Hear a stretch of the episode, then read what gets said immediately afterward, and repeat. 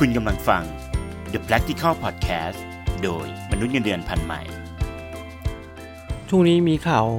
ไม่ค่อยดีเยอะนะครับเกี่ยวกับเรื่องของคนทำงานอย่างล่าสุดบริษัทเชฟโรเลตก็ปิดตัวไปละประกาศปิดโรงงานแล้วก็ต้องลอยแพพนักงานใช่ไหมครับเราถึงแม้ว่าอาจจะทำงานอยู่ในแวดวงอื่นไม่ได้เกี่ยวข้องกับวงการรถหรืออุตสาหกรรมรถยนต์การที่เราเห็นอย่างนี้เนี่ยมันน่าจะต้องกลับมานั่งคิดนะครับว่าสมมุติถ้ามันเกิดเหตุการณ์นี้กับเราเราจะทำยังไงผมเชื่อว่าน้องๆหรือว่าหลายคนที่เป็นคนทำงานเนี่ยถ้าไม่เคยเจอก็ก็อาจจะไม่เคยคิดหรือถ้าไม่มีคนใกล้ตัวโดนแบบนี้ก็อาจจะไม่คิดแต่วันนี้นะครับผมอยากให้เราลองคิดดูตั้งสมมุติฐานหรือตั้งโจทย์เล่นดูว่าถ้าสมมุติพรุ่งนี้เราต้องถูกเลิกจ้างหรือเราต้องตกงานเราจะทำยังไงทำไมถึงมาพูดเรื่องนี้เพราะเหตุการณ์แบบนี้นะครับที่เกิดขึ้นกับเชฟโรเลตถ้าเศรษฐกิจเป็นอย่างนี้อยู่มันมีสิทธิ์เกิดขึ้นกับทุกวงการได้เสมอหรือถึงแม้ว่าเศรษฐกิจอาจจะดีแต่ก็ไม่ได้เป็นงานการันตีว่าตัวเราจะไม่ถูกเทได้นะครับงั้นลองมาตามกันดูแล้วกันกับตอนนี้ว่าเราลองมาติ้งต่างกันดูว่าถ้าเราต้องต้องอยู่ในสถานการณ์แบบนี้เราจะรับมือกับมันยังไงนะครับถ้าใครเคยอยู่ในสถานการณ์แบบนี้มาก่อนก็แชร์กันมาได้นะฮะในคอมเมนต์ของพอดแคสต์นี้นะครับอันดับแรกนะครับถ้าผมอาจจะต้องพูดกว้างๆนิดนึงนะเพราะว่าบริบทอาจจะต้องโคเวอร์หลายเรื่องถ้าเราถูกเลิกจ้างด้วยเหตุผลของเศรษฐกิจภาวะเศรษฐกิจที่ไม่ดีอย่างกรณีของเชฟโรเลตที่ต้องเลิกจ้างพนักงาน หนึ่งพันห้าร้อย คนถ้าเราเป็นหนึ่งใน หนึ่งพันห้าร้อย คนสิ่งที่เราต้องได้ก็คือตามกฎหมายก็คือเงินเงินเลิกจ้างนะครับก็จะมีค่าชดเชยเงินบอกกล่าวล่วงหน้าตามอายุงานที่เราอยู่อะไรก็ว่าไปอันนี้ก็คือตามกฎหมายของไทยที่กำหนดไว้แต่โดยปกติแล้วบริษัทเนี่ยเขาก็จะคำนวณมาเรียบร้อยแล้วแหละว่าทุกอย่างที่จะต้องจ่ายตังค่าเลิกจ้างเนี่ยหรือเงินชดเชยเนี่ยมันจะต้องอย่างน้อยต้องไม่ต่ำกว่าที่กฎหมายกำหนดแต่ส่วนใหญ่ก็จะให้เพิ่มไปอันนี้อันนี้ส่วนหนึ่งเราได้เงินมาละเงินก้อนแต่หลังจากที่เราได้เงินก้อนแล้วเดินออกจากบริษัทเก็บของออกไปเรียบร้อยแล้วเนี่ยผมขอแนะนำอย่างนี้แล้วกันแล้วเป็นทางน่าจะดีที่สุดและมันจะทำให้ชีวิตเราไปต่อได้นะครับขอไล่เป็นสเต็ปอย่างนี้แล้วกันว่าเมื่อออกจากการทำงานได้เงินมาเรียบร้อยแล้ววันแรกสิ่งที่เราควรทำมากที่สุดหลายคนต้องคิดแล้วเอ้ยต้องรีบไปหางานเลยไม่ใช่ครับสิ่งที่เราควรทำที่สุดก็คือ take a breakถือซะว่าการออกจากงานครั้งนี้และได้เงินมาและคุณจะเจียดเงินบางส่วนเอาไปใช้จับจ่ายเพื่อการพักผ่อนของเราบ้างเรียกว่าเราตรากตรำทำงานมานานใช่ไหมครับนี่ถือว่าเป็นเรื่องที่ดีบางคนบอกบ้าหรือเปล่าเนี่ยถูกเลิกจ้างจะถือว่าเป็นเรื่องที่ดีได้ยังไงผมอยากให้เราคิดบวกก่อนนะครับการถูกเลิกจ้างมันไม่ใช่เรื่องใหญ่นะจริงๆแล้วมันไม่ได้ทำให้ชีวิตเราต้องตายหรือว่าชีวิตนี้จะหางานทำใหม่ไม่ได้แล้วไม่ใช่นะครับแต่การเลิกจ้างแบบที่เรายกตัวอย่างก็คือว่ามันเป็นเหตุของทางธุรกิจแล้วเราไม่ได้ถูกเลิกจ้างคนเดียวแล้วมันจะเป็นเรื่องแปลกเหรอที่ว่าเราถูกเลิกจ้างแล้วจะขอพักผ่อนสักวันนึงการพักผ่อนสักหนึ่งวันหรือสองวันไม่ได้เป็นเรื่องผิดปกติอะไรเลยเราควรจะต้องตอบแทนร่างกายและสติปัญญาเราบ้างด้วยการไปพักผ่อนในที่ที่เราอยากไปในแบบที่จ่ายไหวไม่ใช่จ่ายแบบระเบิดระเบ้อนะฮะเพราะก็กลัวเหมือนกันว่าอย่างน้องๆหลายๆคนเนี่ยพอถูกเลิกจ้างได้เงินก้อนมาก็เอาเงินก้อนไปใช้จ่ายแบบสเปะสปะแล้วมันก็จะมีผลตามมาอย่างที่ผมจะพูดในตอนถัดไปนะครับข้อแรกไปเที่ยวก่อนเลยไปที่ที่เราชอบโดยเฉพาะไปที่ที่เราเคยไปแล้วเรามีความสุขมากที่สุดทำไมต้องเป็นที่ที่เราเคยไปแล้วมีความสุขมากที่สุดเพราะว่าการไปที่เหล่านี้มันจะเป็นการรีชาร์จนะครับชาร์จพลังตัวเราเองกลับมาจะได้กลับมาสู้กับศึกต่อไปที่เราจะเจอต่อไปได้นะครับหลังจากผ่านการเที่ยวมาแล้วเนี่ยให้มันสมองปลอดโปร่งก็วันถัดไปนะครับเราก็กลับมาเริ่มต้นด้วยการที่ประเมินสถานการณ์ตัวเองก่อนว่าเจ้าเงินที่เราได้มาเนี่ยจากการเลิกจ้างเนี่ยเงินค่าชดเชยเนี่ยสมมุติเราได้มา สองแสน เนาะหรือ สามแสน ก็แล้วแต่กับค่าใช้จ่ายที่เรามีต่อเดือน มันสามารถตู้ไปได้กี่เดือนฟังชัดๆนะครับในแต่ละเดือนที่เราทำงานในอดีตเนี่ยก็จะมีค่าใช้จ่ายประจำที่เราต้องใช้จ่ายอยู่แล้วใช่ไหมครับค่าผ่อนบ้านผ่อนรถนี่ถือเป็นค่าใช้จ่ายที่ต้องต้องจ่ายเขาอยู่แล้วเพราะเราเป็นหนี้เขาแล้วค่าใช้จ่ายเพื่อการกินอยู่นะครับผมให้หลักการง่ายๆอย่างนี้แล้วกันว่าถ้าเราไม่มีเงินเก็บเลยแต่ได้เงินค่าเลิกจ้างมาลองดูซิว่าเงินค่าเลิกจ้างนี้เนี่ยหลังจากมาหักค่าใช้จ่ายที่เราต้องจ่ายหนี้คนอื่นต่อเดือนแล้วเนี่ยไอ้ค่าเลิกจ้างเนี่ยทำให้เราอยู่ได้กี่เดือนสมมุติว่าเราโชคดีเราเป็นคนที่ไม่ได้มีหนี้อะไรมากมายเราได้เงินก้อนมา สามแสน ไอ้ สามแสน เนี่ยแค่หักค่าใช้จ่ายที่ไปจ่ายหนี้ชาวบ้านหนี้รถหนี้บ้านปรากฏว่าทำให้เราอยู่ได้ประมาณหกเดือนไม่รวมค่ากินอยู่นะผมว่าปลอดภัยเพราะว่าหนี้เป็นหนี้ก็ต้องจ่ายเขาใช่ไหมครับแต่ว่าการที่เรามีเงินเพียงพอสำหรับจ่ายหนี้ได้หกเดือนเนี่ยมันปลอดภัยเพราะว่าหกเดือนเนี่ยก็น่าน่าจะเป็นระยะเวลาที่เพียงพอที่เราจะสามารถหางานทำต่อไปได้นะครับแล้วก็แล้วค่ากินอยู่จะเอาจากไหนล่ะครับอ่ะถ้าเกิดว่าค่ากินอยู่จะเอาด้วยก็อาจจะต้องทอนลดลงมาว่าถ้าจะไม่ไม่ถึงหกเดือนในการจ่ายหนี้สินอาจจะเหลือสักสี่เดือนเพราะเรามีบางอย่างต้องกินต้องใช้ใช่ไหมครับก็ได้แต่ถ้าจะเซฟเอาเซฟสุดๆเนี่ยกอดคองอเข่านะครับกลับไปอยู่กับคุณพ่อคุณแม่หรือกลับไปอยู่กับครอบครัวกลับไปพักอกพักใจที่บ้านอยู่กับที่บ้านสักพักใหญ่ๆก็ได้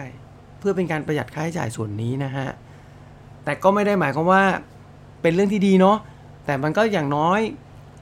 เราก็ไม่ได้ไปเบียดเบียนเบียดเบียนครอบครัวเราในส่วนของที่จะต้องเอาเงินของพวกเขามาผ่อนชำระบ้านหรือรถของเรานะฮะหลังจากเสร็จเรื่องของการประเมินตัวเองเรียบร้อยแล้ววางแผนเรื่องค่าใช้จ่ายมันมีเพิ่มเติมมานิดนึงฮะในเรื่องของการวางแผนค่าใช้จ่ายก็คือว่าถ้ามันมีหนี้สินเยอะมากกว่าที่คิดอาจจะจะอาจจะต้องจำเป็นต้องพิจารณาว่าหนี้สินตัวไหนบ้างที่จำเป็นต้องจำหน่ายออกนะครับอย่างเช่นน้องๆผมบางคนเนี่ยผมก็แนะนำเขานะครับว่าช่วงตกงานรถไม่จำเป็นต้องใช้ขายทิ้งไหมหรือว่าจะเอาไปให้คนอื่นใช้ก่อนให้ญาติญาติเช่าใช้ไหมให้เขาช่วยผ่อนแล้วก็ให้เขาใช้ไปหรือว่าจะเอาไปรับงานนอกขับ Grab อะไรอย่างนี้ก็ได้อันนี้ก็เป็นอีกทางเลือกหนึ่งนะสมมุติสำหรับเรื่องรถนะครับหลังจากนั้นแล้วขั้นตอนถัดไปก็ต้องกลับมาปัดฝุ่นทำเรซูเม่เราใหม่นะครับเพราะว่าบางทีเนี่ยเราทำงานมานานเราไม่เคยอัปเดตเรซูเม่เราเลยเรซูเม่หรือ ซี วี ก็คือตัวเดียวกันนะฮะเราอาจจะต้องกลับมาดูว่าเฮ้ยเราต้องใส่ข้อมูลไปมากขึ้นเริ่มส่งใบสมัครงานไปที่ต่างๆด้วยนะครับอัปเดตแล้วก็เริ่มส่งไปหลายๆที่เข้าไปดูในเว็บสมัครงานเข้าไปดูตามสื่อต่างๆแล้วก็เริ่มส่งไปรัวๆเลยก็จะมีคนถามผมอีกว่ามันจะต้องสมัครมากน้อยแค่ไหนอันนี้ตอบไม่ได้ครับตอนนี้เรามีเวลาว่างแล้วไม่ใช่เหรออย่าไปเกี่ยงเรื่องปริมาณได้ไหมทำให้เยอะที่สุดเท่าที่จะทำได้ผมให้หลักคิดง่ายๆแล้วกันถ้าคนตกงานเยอะๆมันก็ต้องสมัครเยอะใช่ไหมแล้วถ้าเกิดเราอยู่ในแวดวงอุตสาหกรรมรถยนต์อย่างเงี้ยเราโดนเทมาพร้อมๆเพื่อน หนึ่งพันห้าร้อย คนอย่างเงี้ยเขาก็ต้องหางานใช่ไหมครับงั้นปริมาณในการหาก็ต้องเยอะเช่นเดียวกันแต่คุณภาพที่เราใส่ในเรซูเม่ก็สำคัญไม่ยิ่งหย่อนไปกว่ากันเช่นเดียวกันนะฮะอย่าเอาแต่ปริมาณอย่างเดียวเลยโดยลืมไปว่าข้อมูลเจ๋งๆประสบการณ์เจ๋งๆเนี่ยไม่ได้ใส่ไปในเรซูเม่แบบนี้ก็เจ๊งสิครับสมัครเยอะยังไงก็ไม่ถูกเรียกสัมภาษณ์อยู่ดีหรือเรียกสัมภาษณ์ไปก็อาจจะสู้เขาไม่ได้อยู่ดีนะครับอันนี้ก็ต้องมาปัดฝุ่นเรซูเม่ทวนอีกนิดนะครับขั้นตอนแรกวันแรกพักผ่อนเลยไปเที่ยวแบ่งเงินสักนิดไปเที่ยวที่เราที่ชอบที่เราชอบที่ชอบที่ชอบนะเพื่อชาร์จพลังกลับมาวันที่สองมาประเมินเรื่องค่าใช้จ่ายที่เราจะต้องวางแผนเมื่อเทียบกับเงินที่เราได้มาจากจากค่าชดเชยขั้นที่สามก็คือมาปัดฝุ่นเรซูเม่เราแล้วก็สมัครงานรัวๆนะครับสมัครไปเรื่อยๆเลยครับตั้งเป้าไปเลยวันละสามที่สี่ที่ห้าที่เดี๋ยวนี้มันสมัครผ่าน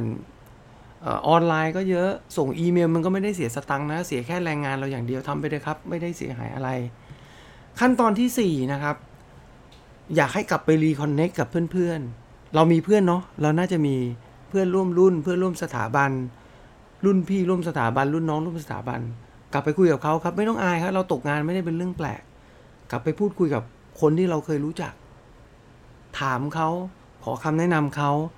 เขาอาจจะแนะนำงานดีๆให้เราก็ได้นะครับอันนี้ต้องกลับไปคอนเนคกับคนที่เรารู้จักนะครับอันถัดมานะครับถ้าเราทำขั้นตอนที่หนึ่งเที่ยวก็แล้ววางแผนการเงินก็แล้วสมัครงานไปก็เยอะมากแล้วกลับไปคุยกับคอนเนคชั่นเดิมๆก็แล้วก็ยังรู้สึกใจมันหวงเหวงเนาะสามเดือนก็แล้วยังไม่ได้งานสักทีขั้นตอนที่ห้านี่แหละครับชี้เป็นชี้ตายงานที่เราอยากได้อาจจะจังหวะไม่ได้กับที่เขาจะเลือกเราหรือจังหวะที่เราสมัครงานไปงานเหล่านั้นมันก็อยู่ในสถานการณ์ที่ล่อแหลมเช่นเดียวกันหรืองานเหล่านั้นอาจจะไม่มีตำแหน่งว่างหรือไม่ด้วยไม่รู้ว่าเหตุผลอะไรก็แล้วแต่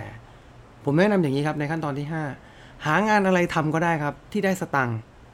ทำไปก่อนชั่วคราว